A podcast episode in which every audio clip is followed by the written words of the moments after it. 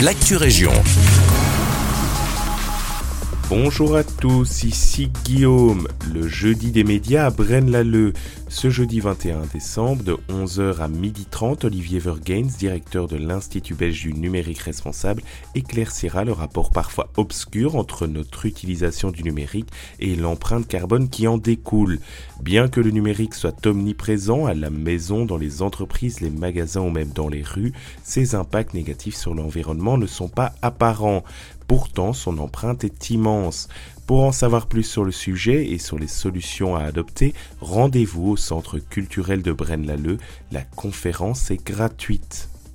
Une femme à la tête du vicariat du Brabant Wallon, Rebecca Charlie Alsberg, succédera le 1er janvier prochain à Monseigneur Jean-Luc Usdin. L'information parvenue directement de l'archevêché de Malines-Bruxelles est un vrai tremblement de terre dans le monde clérical.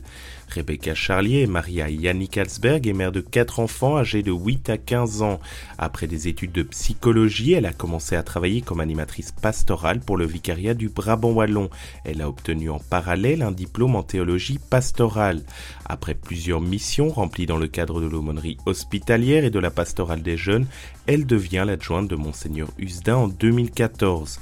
À noter qu'en nommant une femme laïque à la tête d'un vicariat, l'archevêque de Malines-Bruxelles s'inscrit dans la vision d'une église synodale et missionnaire développée par le pape François.